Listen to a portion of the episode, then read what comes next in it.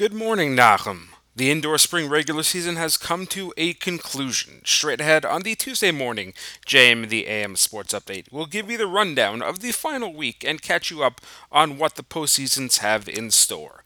Good morning, I'm Elliot Weiselberg. In girls hockey, the Ramaz Rams and SAR Sting have won the West and East divisions respectively.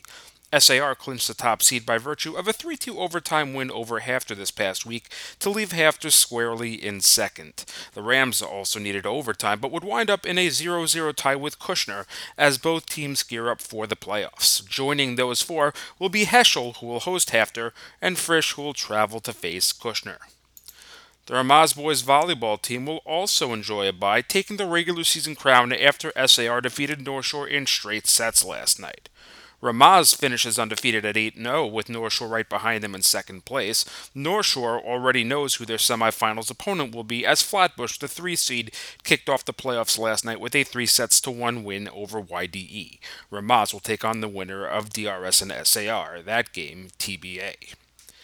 In boys varsity soccer, the East Division was also decided on a tie as DRS and North Shore squared 6 6. The deadlock gives the Wildcats the division, but will force them into the third seed as they will finish behind SAR and Frisch, winners of the Central and West respectively.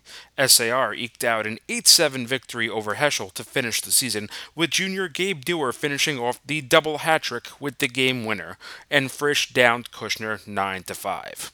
Speaking of Frisch, the JV Cougars finished off their season undefeated with an 8 4 win over the Cobras. TABC, SAR, and North Shore will finish in order behind them. In girls varsity, SKA, SAR, and Kushner each go 8 0 to top their respective divisions, and in girls JV, a virtual tie at the top, as Frisch and Maayanot each finish at 7 1, each taking their only losses on the season to each other. For the first time since 2019, the Martin Weiselberg Memorial Junior High Hockey Tournament will take place. The eight team event, once again a fundraiser for Hatzalah, will take place June 12th in HAFTR. Stay tuned for more details, including the participating schools, over the coming weeks. As the school year comes to a close, you can still get all the latest information from and be sure to follow Yeshiva League Pass on Instagram.